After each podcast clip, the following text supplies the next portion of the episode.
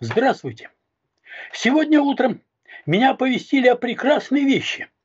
Наконец-то кремлевские пранкеры Вован и Лексус решили вывести на чистую воду меня, и это все даже показали по центральному телевидению. Давненько не было меня на федеральных телеканалах. Я так припоминаю, что году в две тысячи шестнадцатом — две тысячи семнадцатом я там бывал последний раз. И с одной стороны, мне сообщили, мне написали, потому что сами телевизор давно не смотрю, простите, что там меня выставили русофобом и прочее. С другой стороны, когда я посмотрел эту запись, то я не увидел там ничего того, против чего я мог бы возразить. Дело было в том, что это мне как бы позвонил начальник администрации президента Украины Зеленского, и по фамилии Ермак, начальник, и в течение часа разговаривал со мной о том, о сём, потому что речь шла о приглашении меня в январе в Киев, где будет несколько э, людей культуры, как бы медийных персон русскоязычных, типа Быков, Макаревич, Улицкая, что-то говорить, не хочу ли я там присутствовать. Я сообщил, что я думаю по поводу происходящего в Украине и курса украинской политики, и то, что я могу сказать публично, видимо, не согласуется с генеральным курсом. Так что, видимо, лучше приезжать я туда не буду. Но это осталось за кадром.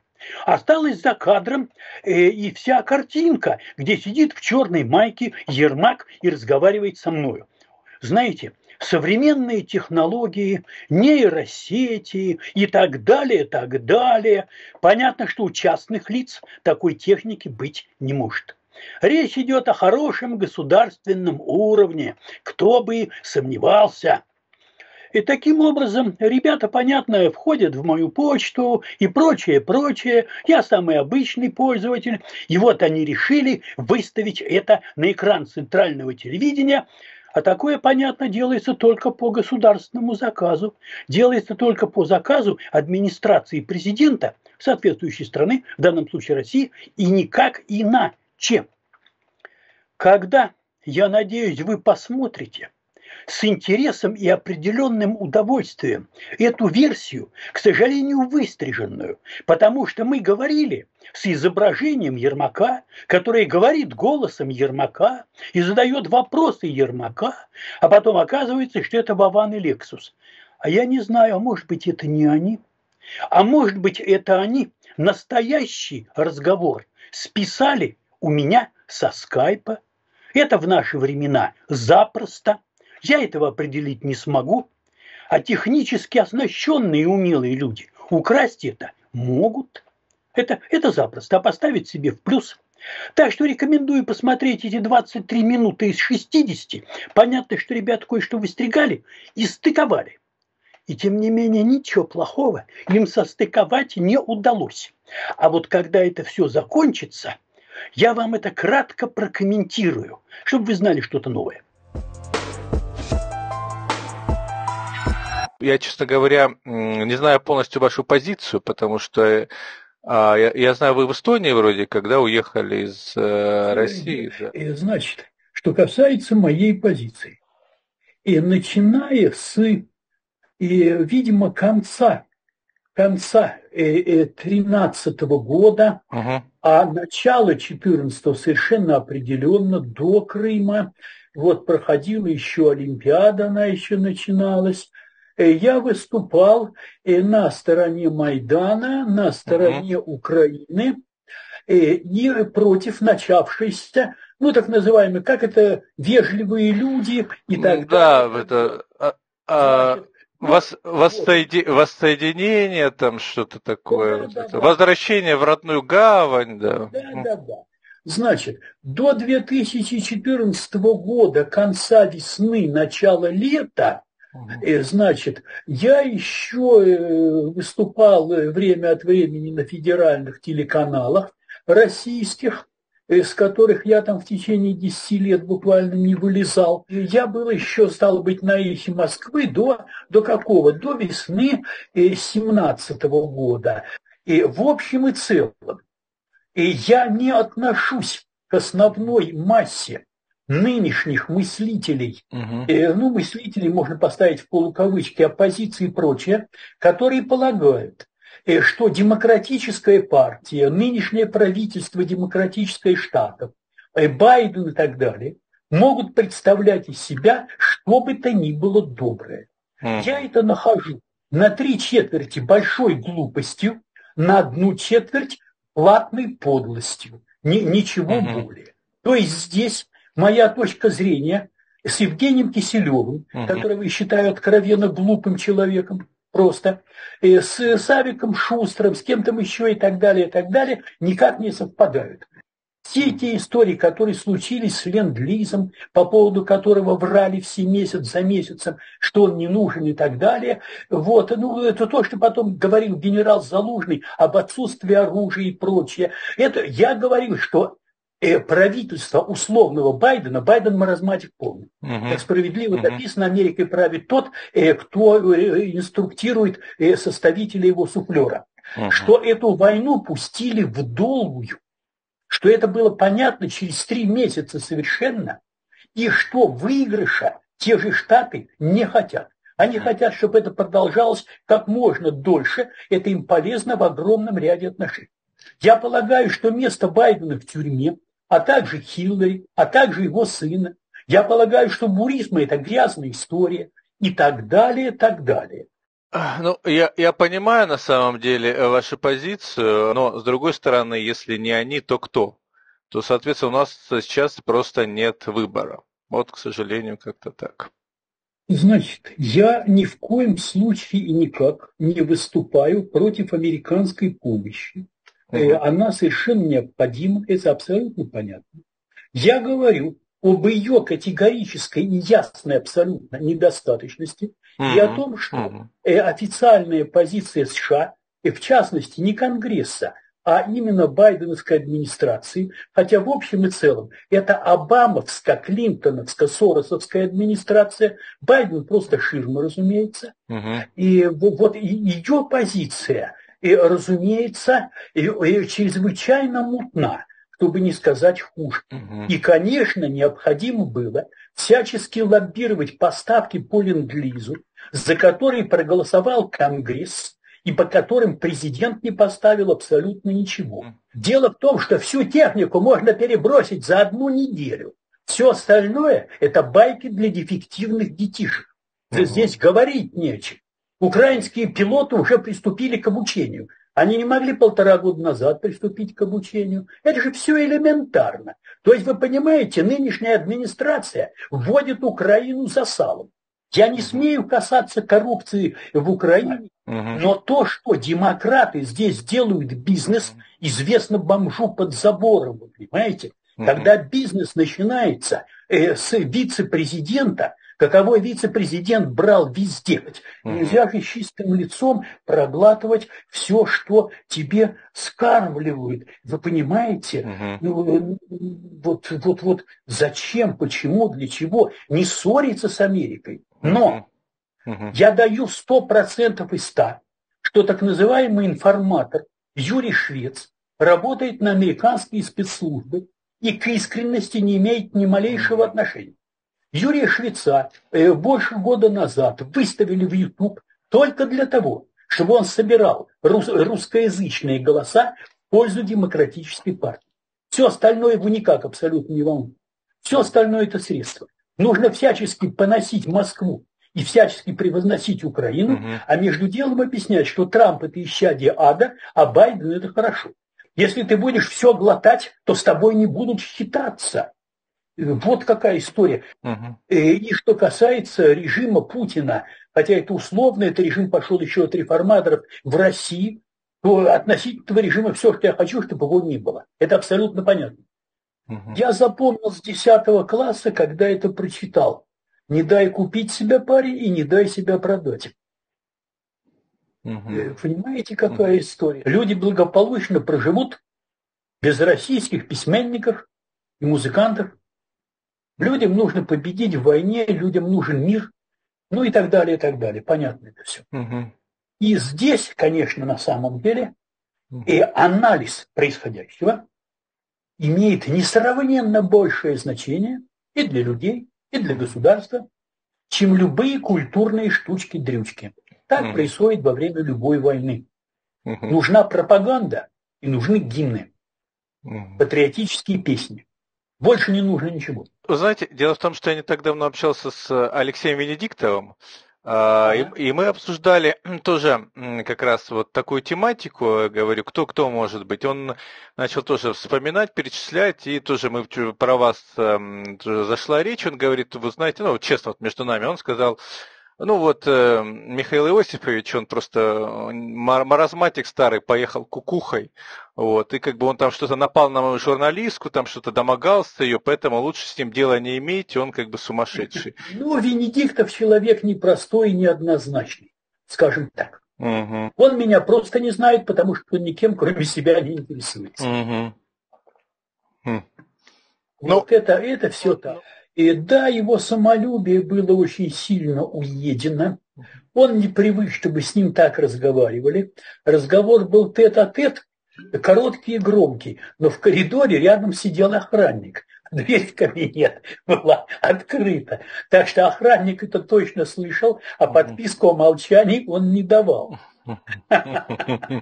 Вот поэтому, поэтому Лёша образовался пунктик. Это все несерьезно. Это все несерьезно. А, а что вы думаете вот о релокантах, которые уехали из России, там вот гастролируют артисты, и как и вообще они, ну, у них идеология какая-то. Что вы думаете, кому можно, ну, как бы доверять из тех, кто уехал, а кому, кому, наверное, стоит быть с кем поосторожнее? Люди, конечно, немного разные, потому mm. что э, Невзоров человек необыкновенного обаяния, но поскольку он, с одной стороны, человек бесспорно умный, uh-huh. а с другой стороны, человек бесспорно любящий деньги, uh-huh. то у меня такое ощущение, что он подсел немножко на соросовские бабки, потому что иначе некоторые пассажи в его речах последних месяцев я не могу объяснить. Что касается Макаревича, Макаревич человек умный. Uh-huh. Я считаю, что с ним как раз работать можно. Еще есть кто? Есть Игорь Яковенко. Uh-huh. Игорь Яковенко – это абсолютно продажная тварь совершенно.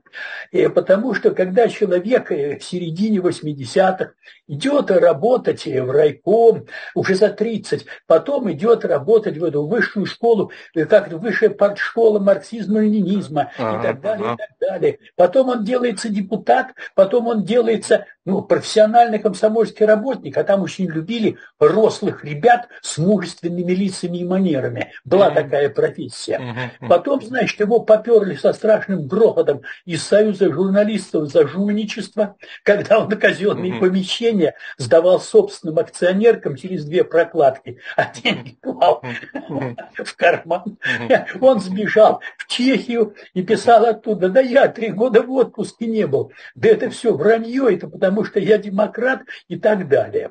Вот. И он отрабатывает программу Демократической партии США однозначно. Mm-hmm. Он колеблется вместе с генеральной линией, как mm-hmm. он это делал в молодости. Mm-hmm. Это удивительно. Вот, вот Пиантковский что-то к старости поглупел. И я к нему относился с большим уважением пятнадцать лет назад. Он был прекрасным публицистом. А сейчас, очевидно, сел на те же самые деньги, начал убеждать себя и несет просто ересь какую-то. И вот какая история. Uh-huh. И на какой из них всерьез можно рассчитывать, uh-huh. батюшки Светы? На этих ребят всерьез рассчитывать невозможно. Uh-huh. Что, что значит? Понятно, что их можно использовать для чего-то, в каких-то проектах и так далее, но, разумеется, зная им цену. Угу. Это, это, угу. это не партнеры. Ну, вылетела Людмила, Людмила, да, Улицкая. Ага, да-да-да. Угу. И она, может быть, в политическом плане не ума палата, она абсолютно порядочный человек. Угу. Как сказал когда-то прекрасно тот же ведь Шендерович, человек это звучит гордо, а выглядит мерзко. А вот э, Ходорковский, что вы думаете, кто, кто еще там? У, с Улицкой, да, мы общались, пр- пр- прекрасная женщина, прекрасный автор, и она готова помогать нам э, в меру своих возможностей. Ходорковский, угу. видите ли? Угу. Я в свое время проделал характерную комсомольскую эволюцию. будучи абсолютно убежденным коммунистом в четырнадцать лет, угу. абсолютно убежденным коммунистом в девятнадцать лет, угу. в двадцать один год я эти убеждения как-то потерял, столкнувшись воочию с партийной организацией университета своего ленинградского, с обкомом комсомола ленинградским, с ленинградской областной, стало быть, комсомольской газетой, и сидели там тварь на тварь. Угу. А это, заметьте, был еще шестьдесят девятый год. А к восьмидесятому году никто ни во что не верил. Вот, вот, вот кроме людей, умственно все-таки несостоявшихся, никто не верил ни в эту, в эту советскую власть, в эти коммунистические призывы, в этот комсомол и в эту партию. Не знал я таких. Понимаете, mm. когда человек в середине восьмидесятых идет на профессиональную комсомольскую работу, идет в райком, mm-hmm. это означает, что, разумеется, у этого человека нет никаких принципов, никаких убеждений, он просто хочет быть наверху. Хочет быть при крупных делах по возможности, при какой-то все-таки власти, влиянии и так далее и тому подобное. Это Ходорковский. Далее эти ребята сколачивали бабло в девяностые деньги. девяностые годы – это было время грабителей. Ходорковский чудесно в это вписался, но, как известно, в это время все равно же ничего не стоило в России. Вообще ничего. Любого заказывали. О чем там говорить? И одних стреляли в бане, а другие вылетали из окон на, на Старой площади. Угу. Ходорковский полагал себя главным олигархом, он был уверен, что он умнее, раз, пожалуй, что и богаче других. А Ходорковский до сих пор хочет нагнать, понимаете, рейтинг на своих YouTube-каналах, вернуться в российскую политику и стать там крупным человеком. То есть, как говорил Владимир Ильич Ленин, что на союз надо идти хоть с чертом. Угу. Но, как говорил папа Мюллер из известного сериала, верить в наше время нельзя никому. Угу. Для понятности, угу. я уехал из Москвы от ковида угу. в конце угу. весны двадцатого года. Угу. И только я собрался было возвращаться вот в конце зимы двадцать второго года, угу. и как тут этот урод затеял войну. Угу. И поэтому я почел за благо, покуда не возвращаться, потому что, если захотят, я себе уже на много лет наговорил. Это понятно. Угу. Угу. Вот, то есть, вот как-то... Угу.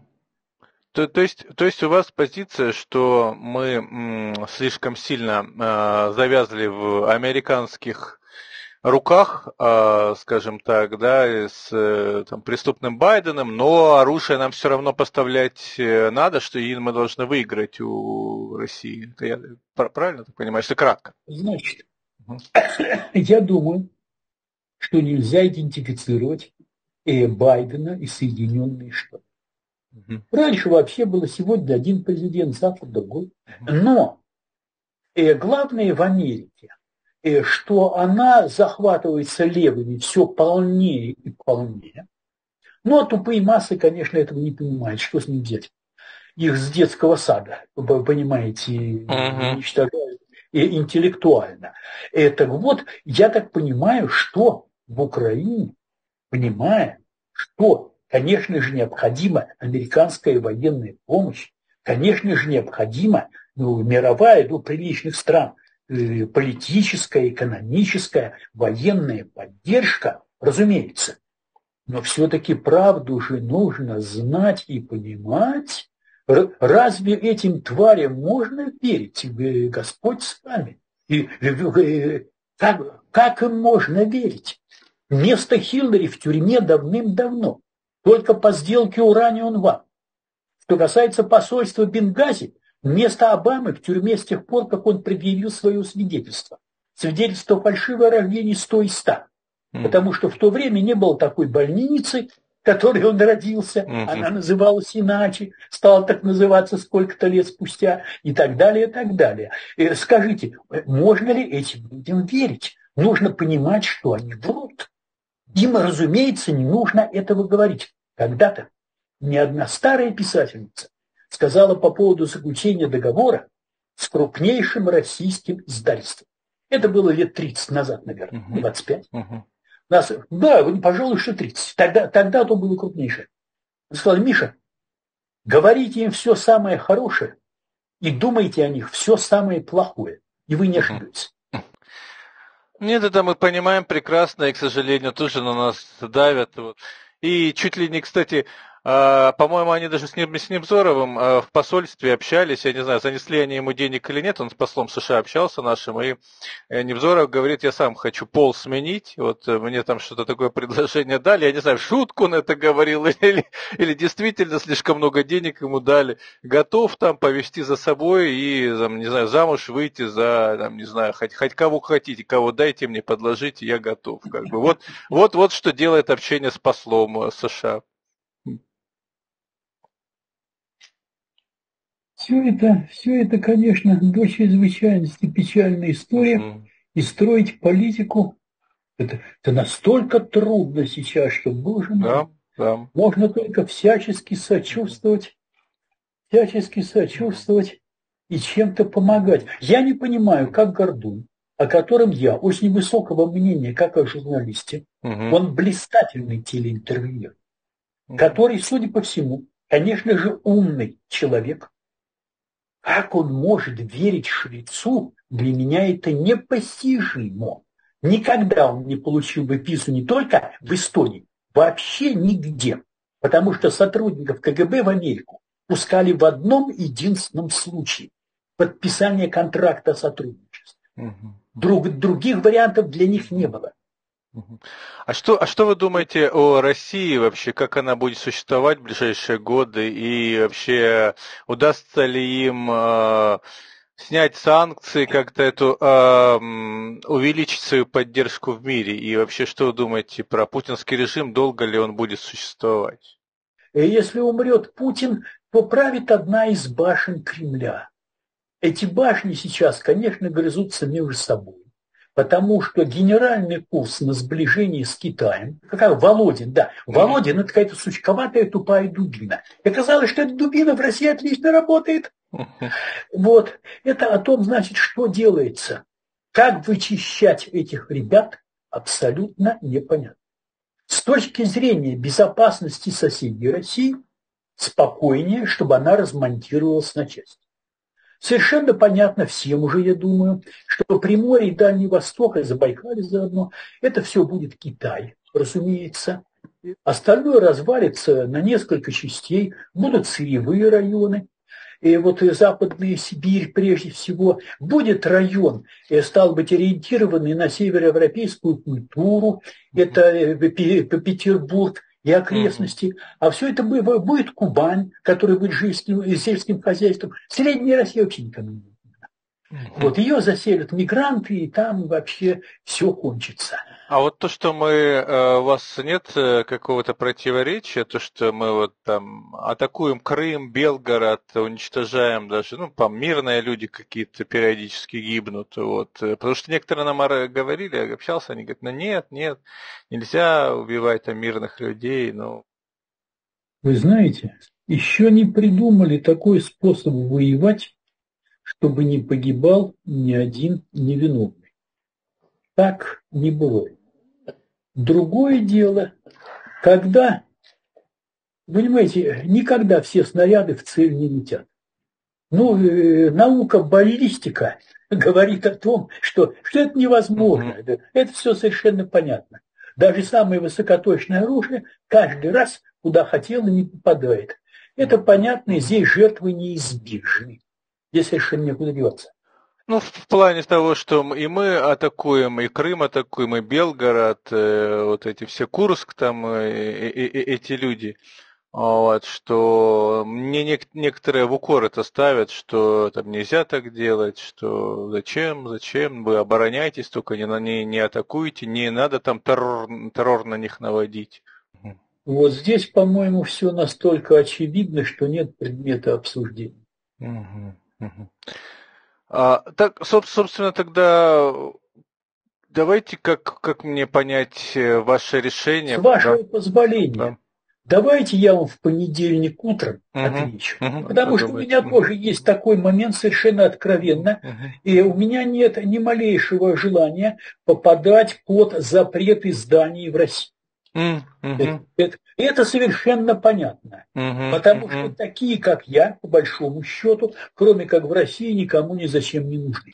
А, знаете, там еще вот эти пропагандисты, я хотел узнать, мне звонят периодически, как ни странно, где-то мой номер нашли на эти центральные каналы, приглашали, даже пытались разводить что-то по телефону как-то, то есть что там за... Вы... Кстати, самое смешное, там даже эти звонки стали показывать, там есть какие-то два придурка, они на- на- на- наяривают, нам, нам звонили, нам звонили нашим политикам, министру иностранных дел звонили, не знаю, где им телефоны дают, ФСБшники, наверное. И там, да. и там, там целое шоу запустили, вот эти звонки там, как по политикам, нашим коллегам, вот они звонят, от Порошенко представляется. Ну, так называемые пранкеры, вот, Лексус да. и Вован, точно, конечно, точно. Это пацаны ФСБ, потому что более...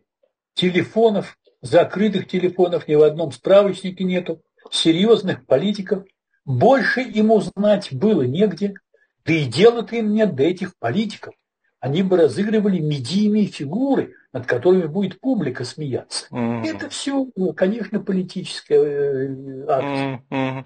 Не, я, я просто видел эти лица, какие-то там деграданты. Как, как еще назвать? Как еще назвать этих людей? Да, да, да. Ладно, тогда всего доброго вам. Было очень приятно Хорошо. познакомиться. Да, и тогда да, хорошего вам вечера. Спасибо. И всяческих Спасибо. вам успехов в вашей деле. Спасибо. Всяческих успехов. Пожелайте удачи в контрнаступлении нашем. Э, все, вот, э, от всей души желаю успеха в наступлении и в завершении войны так, как Украина хотела бы ее абсолютно справедливо закончить. Угу. Исключительно так. Угу. Посмотрели, понравилось. Так вот, я хочу сказать, что начиная с две тысячи четырнадцатого года, еще января-февраля, я говорил то же самое еще на федеральных российских каналах. Я говорил то же самое еще на «Эхе Москвы». А уж потом я многократно говорил это в разнообразных интервью и самым разным каналам, и Гордона, и Ходорковского, и, и не помню там кого еще, много всякого было. И, правда, они все это публиковали в полном виде, а не выстригая. И выстриженное, что исказило смысл. Я говорил многократно, что как раз я противник распада и расчленения России, и потому что вырос я в Советском Союзе и прожил первые сорок четыре года своей жизни в Советском Союзе, и воспитан был в детстве, в юности в Советском Союзе, и, простите великодушно, но до сих пор я до конца не могу не то что не осознать, ощутить, что Узбекистан и Армения, и Эстония, и Украина – это независимые государства, а не части Российской империи. Я стопроцентно признаю и уважаю государственную независимость и суверенитет всех государств, образовавшихся после осени девяносто первого. Но по ощущениям, вы понимаете, и когда я говорю о том, что с точки зрения соседей распад России приветствовался бы, да, конечно, потому что никто не хочет подвергаться агрессии огромного и могучего государства. Вот с точки зрения соседей это именно так. С точки зрения моей, страна должна быть процветающей, справедливой и мирной. А что касается отношения к российско-украинской войне, простите великодушно, я всегда был ее открытым, был его стопроцентным противником, считая это и, и преступлением, и ошибкой, и гадством, и, и называйте совершенно как угодно. И как можно относиться к жертвам среди мирного населения, когда сколько там снесено зданий, городов, сколько погибло десятков тысяч мирных жителей на Украине. И все это совершенно ужасно. И когда в ответ Украина предпринимает аналогичные действия, это ужасно, но в настолько же меньшем масштабе, насколько меньше жертв с российской стороны. Но простите, а кто первый начал? Украина на Россию не нападала. Это все равно, что вот в сознании массового российского человека, когда сносили в щебенку немецкие города, это, это было как? А вот воевали так. Германия напала на Советский Союз, да? Вот это, это все вещи совершенно элементарные. Что меня, понимаете, позабавило? Отзыв о Швеце. Да, Швец есть то, что я здесь сказал. Это, разумеется, ГБшная консерва, которая выполняет главную задачу. И должны были верить, что Америка Украине даст до черта оружие, что Украина завтра победит. А самое главное, все русскоязычные граждане Америки должны голосовать за демократов с Байденом, а не за республиканцев во главе с тем, кого произнесешь, а у тебя мгновенно будут осаживать пока. Показы, просмотры и рекламу этого канала. Вы меня поняли, против кого выступает отчаянный Швец. Что касается Яковенко. В биографии Яковенко, эту биографию можно посвятить отдельный ролик. Там пробы негде ставить. Интересно, с какой целью была обнародована так называемыми пранкерами двумя великовозрастными лоботрясами, которые оставили мои высказывания о себе. Вот, вот, вот, вот эта вот информация.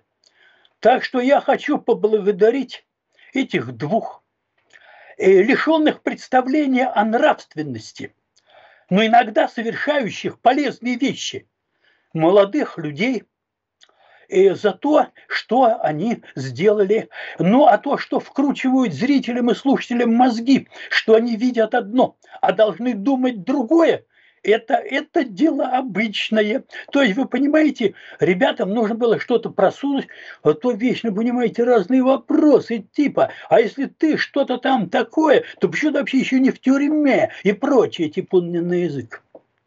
Так что я надеюсь, вы немного развлеклись, послушав двадцать три минуты правды. Как говорил когда-то незабвенный Никита Сергеевич Хрущев, и тем больше будет их трах-тебедох, когда они сядут известным местом в лужу. Да они живут этим местом в луже, ребята. Так что я желаю всем хорошего настроения. Всего доброго. Послесловие. Поскольку ни с каким Вованом и ни с каким Лексусом, ни с Кузнецовым, ни со Столяровым, ни с Отверткиным, ни с Топоровым я не заключал никаких договоров вот на это вот видео, то на каждое мое слово распространяется право моей интеллектуальной собственности. Можно подать в суд на этих двух уродов, но этого, разумеется, делать никто не станет, не, не станет. Но если встанет вопрос, что это их видео, это не их видео, это мое видео. А их краденные средства меня абсолютно не волнуют, чтобы, чтобы у всех было на душе спокойно по поводу того, кому это принадлежит. Я сказал, мне принадлежит. До свидания.